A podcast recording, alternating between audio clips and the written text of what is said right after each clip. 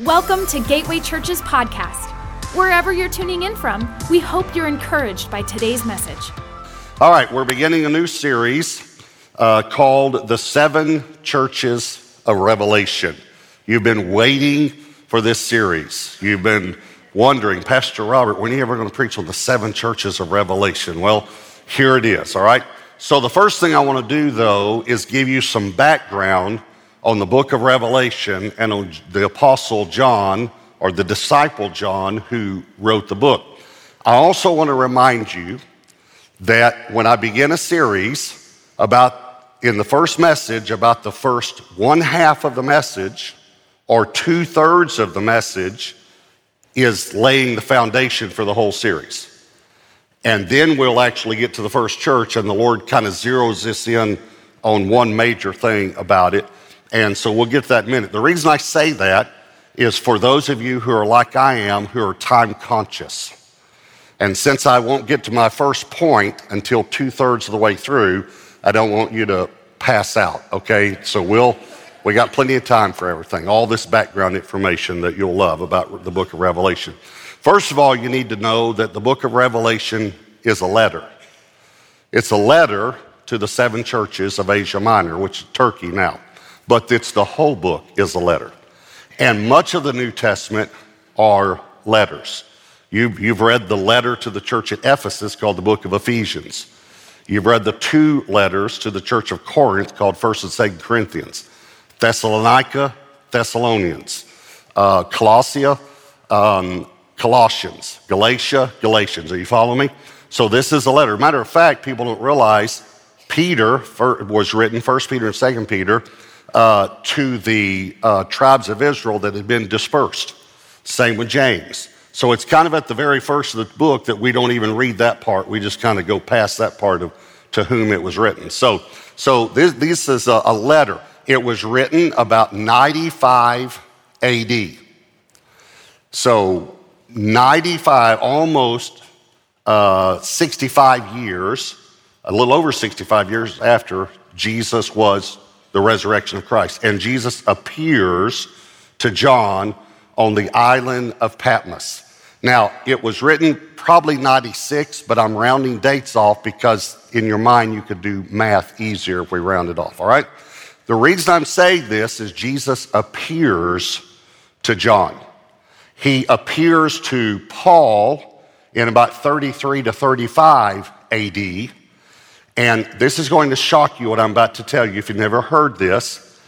He was uh, resurrected in about 29 AD. I know you're thinking, yeah, but he was 33 and a half. I understand that, but that's because he was actually born in 4 BC. I know, I know you're wondering, well, how could he be born four years before Christ? It's because we didn't understand about the calendar, and the BC AD started about 500 AD. Now, I just want to mention one thing. Today, they're trying, they've changed it, and they're not using BC AD. BC means before Christ, AD means the year of our Lord. They've changed it to BCE, before Common Era, and CE Common Era. And when you, if you go online and read about why they changed it, they will say this has nothing to do with taking Christ out of, out of it, nothing at all. But if you go back and see why they started it, they say very plainly, we're doing this so that people of all faiths or no faith are not offended. That's literally why it began. And they will they'll come up with all sorts of stories that 1500 years BCE is what they say, before Common Era, era they were taking, keeping time by, okay, it's just a bunch of uh, baloney.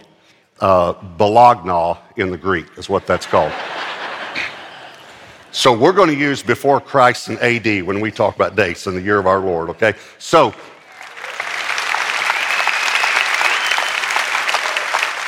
So I'm, rounding dates off. Let's just say that Jesus resurrected around 30 AD, so you can get the dates here. And around 35, he appears to Paul, so five years after the resurrection. But 95, he appears to John. This is what I want you to catch from that. 65 years after the resurrection is when Jesus appears to John and, and, and, speaks these seven letters to the seven churches of Asia Minor. And by the way, we're going we're, they're in chapter two and three. And you need to know if you go and look at it, if you have a red letter edition on your iPad or phone or whatever, however you read the Bible, if you have one that actually has pages in it, you know, if it's red letter, all, every word in chapter two and three is red letter. It's all Jesus. Every bit of it, him speaking to John. And then he shows up in chapter one and, and he says some things. So this is where it starts on the island of Patmos. Why is he on the island of Patmos? He's on the island of Patmos, John, is because he was exiled to the island of Patmos. Now, get why? Because he wouldn't die. That's the truth. Every disciple other than Judas and John were martyred. John wasn't martyred, but they tried to martyr him. Tertullian tells us this, uh, who's a historian of the day. He says they put him in a cauldron of boiling oil, but he continued to preach and suffered no harm. So they pull him out of this boiling oil and the emperor, who's tired, the Roman Empire, who's tired of hearing him preach, bans him, exiles him to the island of Patmos. Okay? So that's where he writes the book of Revelation, about 95 or 96 AD. He wrote the book of John and 1 John, 2 John, 3 John between 90 and 95. Some say when he was on the island, some say before. I think he was still in Ephesus when he wrote that. That's the church he attended, by the way, the church at Ephesus, which is the first letter which is uh, Timothy was the pastor. If you remember 1 Timothy, 2 Timothy, Paul's writing to Timothy, a spiritual son. Okay, so Timothy's the pastor. John also was the disciple that took care of Jesus' mother until she passed away. All of this happened, uh, the, being him being banned and exiled after Mary had already passed away. Um, but it's while he's at the church of Ephesus. The reason I wanted to say that when he wrote the Gospel of John is because he wrote his gospel after Matthew, Mark, and Luke. Mark wrote about 70 AD. Um, I mean, yeah, Mark, Matthew, and Luke wrote about 85 AD. John's about 90 AD. The reason he wrote his gospel is Matthew, Mark, and Luke are called synoptic gospels. Synoptic means similar. So you will find many of the same miracles in Matthew, Mark, and Luke, but you won't find them in John. The reason again, that John wrote is because they only wrote about the third year of Jesus' ministry. They write about the birth and the death, but then the, every one of them, Mark 1, Matthew 4, and Luke 3, all say after John was imprisoned. And John was imprisoned two years into Jesus' ministry. So they're all covering the last year, the third year of Jesus' ministry. John then decides to write his gospel after all three of those have been written because no one had covered the first two years of his ministry. So you find things in John you won't find in Matthew, Mark, and Luke. Uh, you'll find in, in John 1 begins in the beginning, the way Genesis begins. It's the only other book in the Bible begins that way. You'll find in John 2 the first miracle Jesus ever did. He turned uh, water into wine. Uh, you'll find in chapter 3 the conversation of Nicodemus. Chapter 4, the um, woman at the well, the conversation with her. Chapter 5, the healing of the blind man at the pool of Bethesda. Chapter 6, where he describes, I'm the true bread that came down from heaven. Chapter 7, where he describes how he is the Messiah and that his, he has equal authority with the Father. Chapter 8, the woman caught in adultery. None of these are in Matthew, Mark, or Luke. Chapter 9, the healing of the blind man. Chapter 10, that he's the good shepherd. Chapter 11, the um, raising of Lazarus from the dead. It's a whole chapter. Chapter 12, the anointing, preparing his body for burial. Chapter 13, the washing of the disciples' feet, not in Matthew, Mark, or Luke. Uh, chapter 14 is what he said at the Last Supper. This is the only place we have this recorded. Chapters 15 and 16 is on the way to the garden. And then chapter 17 is the prayer he actually prays in the garden. So we have that prayer. And then chapter 18 is the crucifixion and picks up and coincides with the other, although it has some two or three statements, I'd have to go back and look, that he said in John are recorded that are not recorded in Matthew, Mark, or Luke. Are y'all following me? Is this too much detail for you, or is this interesting? Okay, so you've got John who writes this, when he writes it. Now, one thing about John you need to know the average age uh, was the, for death rate was in the 50s. People didn't live very long back then. John lived to be over 100 years old. At the end of his life, it was said that he w- could only say three words. There's a story that is in history, but it's not in the Bible, so we don't know about its authenticity.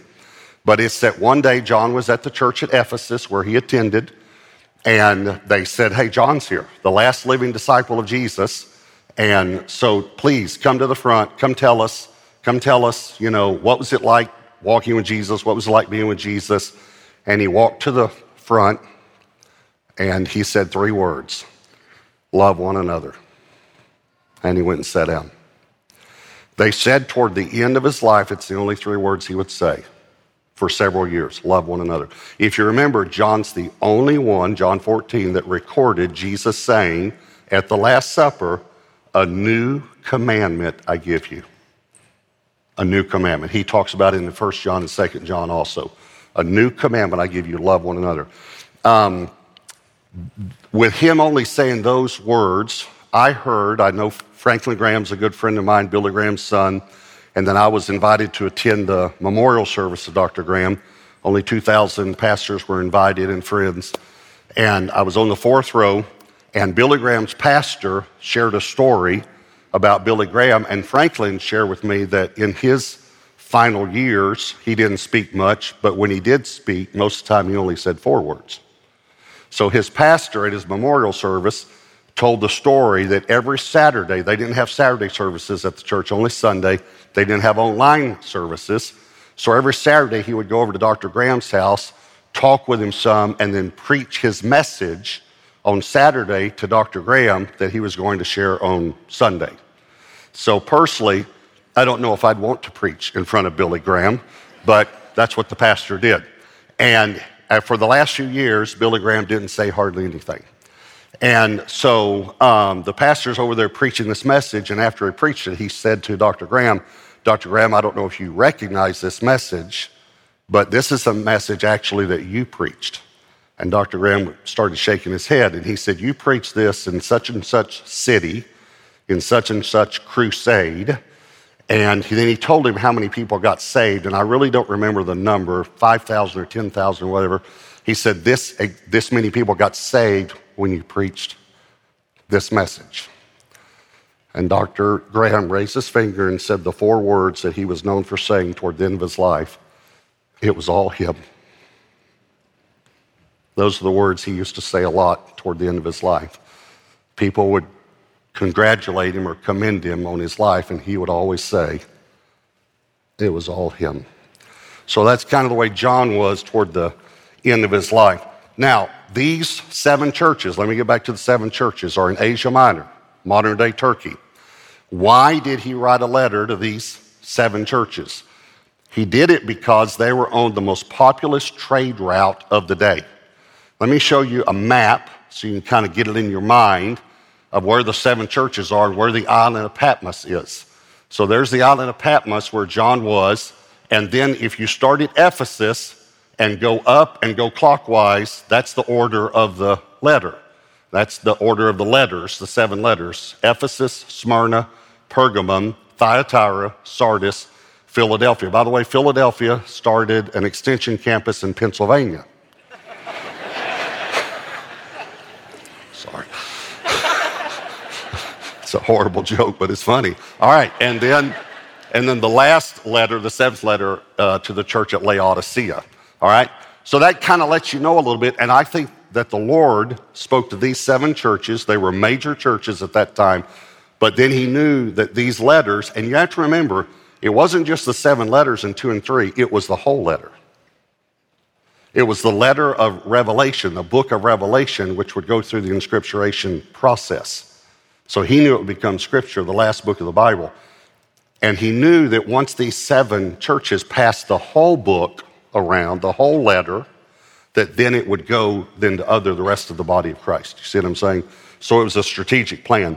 All of the letters seem to have three parts.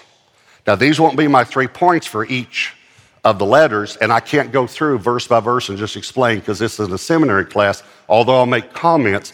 But I believe the Holy Spirit's going to point out one thing that we need to learn from each of these letters. You know, one major thing, okay? But all of the letters seem to have, um, let me say, five of the seven, you see it very clearly. Two of the seven, it's difficult to see it, but it is there. But they all seem to have three parts commendation, correction, counsel. They start with commendation, the Lord saying, This is what you're doing well. Correction, this is what you need to change. And then counsel, this is how you need to change it. Now, one other thing about the seven churches is people see these differently. Some theologians see these differently. Some theologians see these as um, church history, and it's a timeline from the resurrection until the second coming. And so the letter at Ephesus was about the first church for two to three hundred years. Then fourth century, they're saying that's when they moved to the second church, and then third, and then and then they'll say, and you can see now we're in the seventh letter, Church of Laodicea, so we're the end time church. There are some that see these seven letters as written, obviously, to those literal churches, but they're only for the end time church. I don't believe either of those. I believe these seven were literal to the seven churches, but also letters to all the churches of all time. In other words, whether you lived in the seventh century or the, the 12th century or the 21st century, these letters are for us. Here are two reasons why I believe that. Uh, because it's in the Bible.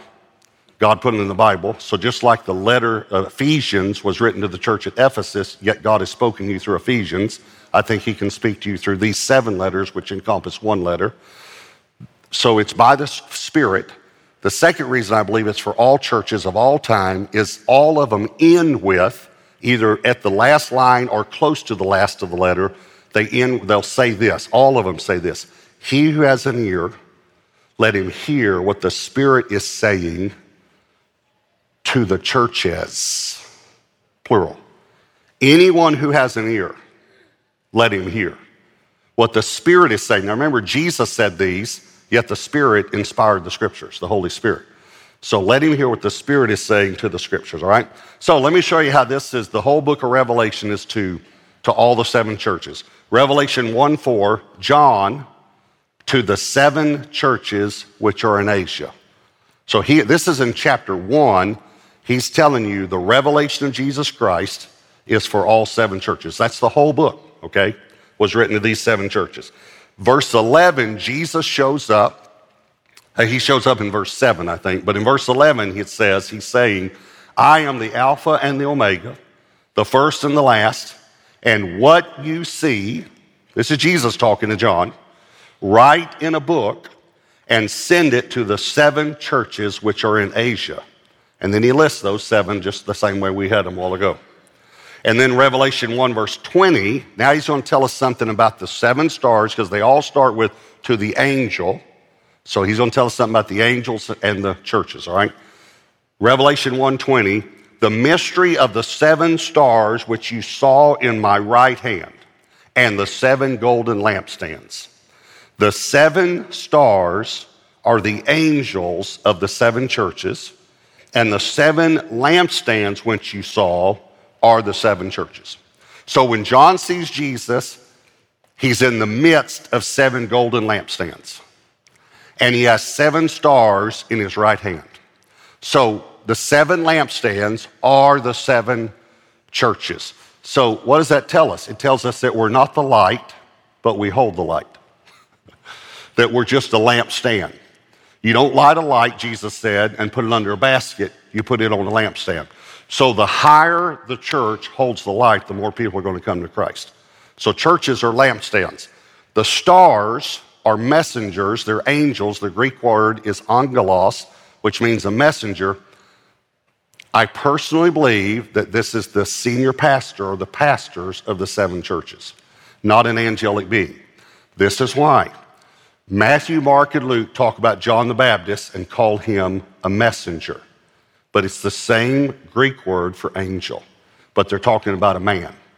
And then in Revelation, John has this angel that's showing him around. Remember, you've read the book of Revelation probably. He has an angel that's showing him around and he falls down and begins to worship him. And the angel says, Don't worship me. Now listen to why he says, Revelation 22, verse 9.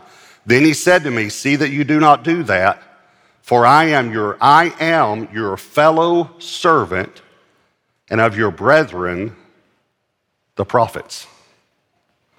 So I don't think this is an angelic being like an angel from the Old Testament when it talks about the angels and the angels encamp around. I think this is actually a, a, a, a prophet, maybe from the Old Testament. He says, I'm, I'm one of your fellow servants, I'm, I'm one of your brothers. So I believe that when it says to the angels, it's talking about to the pastors of the churches because the pastors would get up and read the letter to the church and said, Listen, John sent a letter back and Jesus appeared to him, and I want to read you this letter. So he's talking to the leaders. Also, leaders are referred to as stars in the Bible.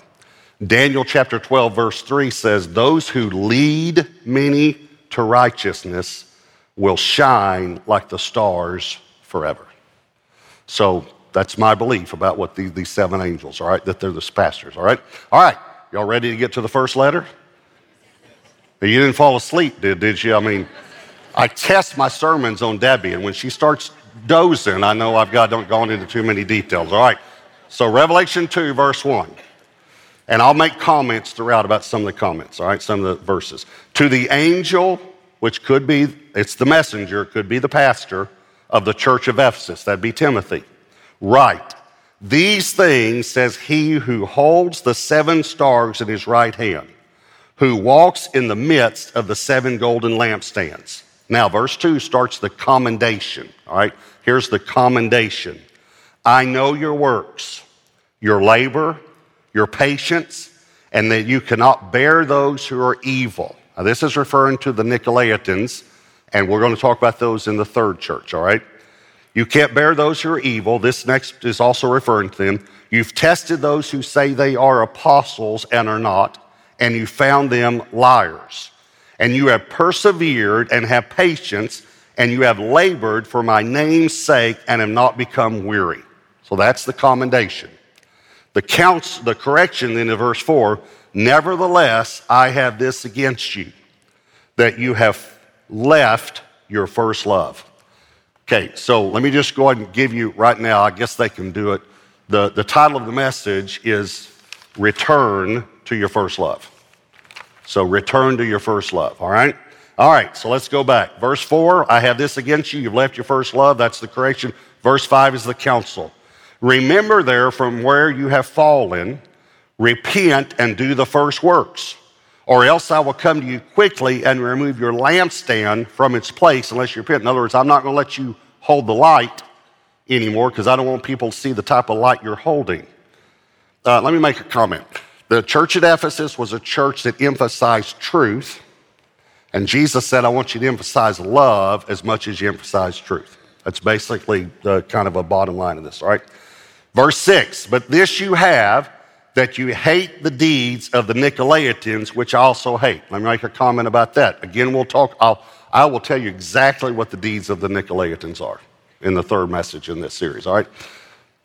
But I want you to notice this goes back to what Josh said last week that you can share in God's anger against wickedness as long as you share his compassion for people.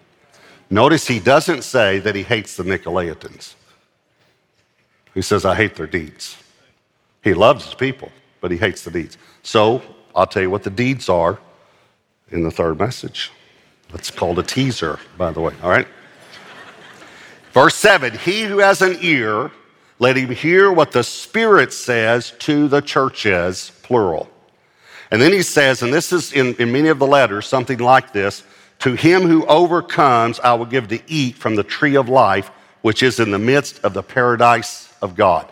Now, I told you a while ago there's three parts. It seems like there's really four in most of the letters, and that's a reward. But the other three that I had, commendation, uh, correction, and counsel, all begin with the letter C. And I couldn't think of a, a word for re- crown. Look at that. It's a gift. It's a gift, I'm telling you. So they all have four parts, all right?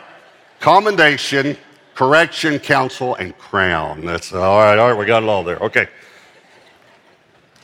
So, verse 4, verse 4 says, I had this against you that you left your first love. So, I want to ask you something. Have you ever felt that way? Well, if you're a believer, you have, unless you got saved an hour ago. You have felt like that you don't love Jesus like you did when you first got saved. You've gone through that. You're, you're like, I, I just, I, I want you to do something in my heart because, man, I was so excited and I just fell in love with you when I first got saved. I, I feel like I've left my first love. Okay, it's really easy to get it back. And he tells us how to do it in verse 5. That's his counsel, all right? Watch this, verse 5. Remember there from where you have fallen, repent. What's repent mean? Change your mind. Just change the way you're thinking about this and do the first works. Do the first works. Here's how simple it is He's saying, do what you did when you first got saved. Just do it again. Okay, for me, it was three things when I thought about this, all right? And by the way, they all begin with the same letter, just so you know. Uh, okay, worship, word. Now we'll go through each of them. These are our three points worship, word, and witness. Worship, word, and witness. Okay? So we, won't, we don't have time to go through a bunch of stuff on them, but we'll hit each of them, all right? Number one's worship. When I first got saved, I just wanted to spend time in the presence of God. And worship can include prayer. But I want you to think about when I first got saved and when you first got saved, we just wanted to get to know God. We just wanted to be in His presence. We love being in His presence. And then life gets busy. So for me, I got saved at 19, nine months after Debbie and I got married. Um, and then um, about a year after that, Josh was born. And then along came James, and then came Elaine. Okay, children, work. When Josh was born, before Josh was born, Debbie worked. When Josh was born, she quit work. We went from a two income family to a one income family. Life got busy. My work started taking off. Um, we had children, so we learned how to not sleep. Anybody ever been through this? And so all of a sudden, we feel like we've left our first love. And so I remember telling the Lord when I was reading this passage, this is years ago, just a few years into my Christianity. Lord, I, that's me. I've left my first love. And it was like He said, look at the next verse. Do the first works. And I just felt like the Lord said, make it a priority to spend time in my presence. Just make it a priority. So I began to do that. Here's the second thing is word. Spend time in the word of God. Now the Bible has 1189 chapters. Uh, I'm going to round it to 1200 just for math again, okay? So that means if you read 40 chapters a day, I know that that's a lot, I understand that, um, but you could go through the whole Bible in 30 days. Let me put it another way. If you read 10, I think I started too much, all right? If you read 10 chapters a day, you can go through the whole Bible three times a year. You can do it in 120 days. 10 chapters, 1,200 chapters, it's 1189, but close to 12. You can do it in, in uh, four months, all right? 120 days. So, so for me, I was traveling and preaching, so I was preaching revivals at night, so I had a lot of time during the day. So I, that's how I started doing this math if I read, if for me it takes about one hour to read 10 chapters. So if I thought if I read 40 a day, I can go through the whole Bible in a month. And by God's grace, I was able to do that many times. And then I thought, you know, if I read 50 chapters a day, again, I'm, I'm, during, I'm working at night from 7 to 11 or so during these revivals in the evening. So during the day, I had the time to do this. I, if I do 50 chapters a day, can do it in 24 days. And then a few times, when I wasn't even, when I didn't have a revival or something, I just took time away and I would read 100 chapters a day. It takes about 12 hours to do that for me, but I'd read 100 hours a day and go through the whole Bible in 12 days. And I just did that many, many times. It just got me in the Word. Now, let me tell you something that applies to all of us. Maybe you're on a daily Bible reading program or you try to read a chapter in the old, chapter in the new, a psalm every day, whatever it is. Have you ever opened up the Bible to read your daily Bible reading and you think to yourself, oh, I've read this passage before? And then the next thought, which is from the enemy, by the way, is you know, you're running a little late, so you could skip Bible reading today. That'll save you like 10 minutes. Okay, so let me give you a comparison. Uh, have you ever had a nutritious meal, a good tasting, like one of your favorite, best tasting, but nutritious meal set down in front of you, and you thought to yourself, oh, I've had this before? so I don't need to eat today. You don't think that, do you? You eat it anyway, even though you've eaten it before, because your body needs nutrition, right? So when you open your Bible to a passage you've read before, read it anyway because your soul needs nutrition. Read it anyway. So, worship, word, this is what I feel like the Lord wants to say to us, and then witness. When I got saved, I just felt like I witnessed to everybody all the time. And uh, as I grew in the Lord, I kind of got away. Now, I'm not talking about uh, telling seven strangers a day the Roman road, okay? I'm not talking about, hey, excuse me, can I tell you? Uh, the Bible says you're a sinner and you're going to hell and Jesus died for your sins. Okay, I got to go talk to someone else now. Okay. I'm talking about with sincerity, just work Jesus into the conversation. Just work God into the conversation. You know, if someone says, man, this rain was sure a blessing, you could simply say, man, it really was a blessing. And I'm telling you, for me, because I was so messed up, once this guy shared with me how I could give God control of my life, now I really do see everything as a blessing. Okay, you'll get one of three responses when you do something like that. One will be, I know exactly what you mean. Once I gave my life to the Lord, I just see blessings everywhere now. Well, you found a fellow believer. Second response you might get is, what, what do you mean gave God control of your life? Because I've been kind of thinking about the whole God thing. So, what do you mean? Now you get a chance to witness to someone. Third re- response you might get would be, uh, okay. And then the person backs away slowly. but that's okay. You planted a seed. You didn't get to water it, but you got to plant it, all right? So, you need to understand worship in the word and witness. God did not design us to be reservoirs, He designed us to be rivers. The way a reservoir becomes stagnant, well, let me say it this way for a reservoir to not become stagnant, it must have two things it must have water flowing in and water flowing out. Worship in the Word and witnessing.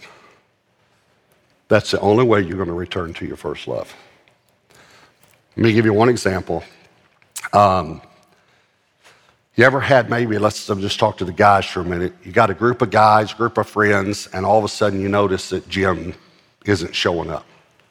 You know, Tuesday night's bowling night, Friday night's poker night, and all of a sudden Jim's not here. And so you say, What happened to Jim? And they, what do they say? He met a girl. right?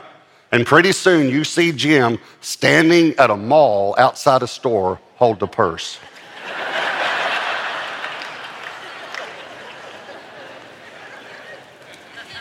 and when you go talk to Jim, what does he do? He talks about her. Oh man, you need to, this girl I met. You, I mean, she's incredible. We like all the things. He wants to do two things. He wants to spend time with her and he wants to talk about her.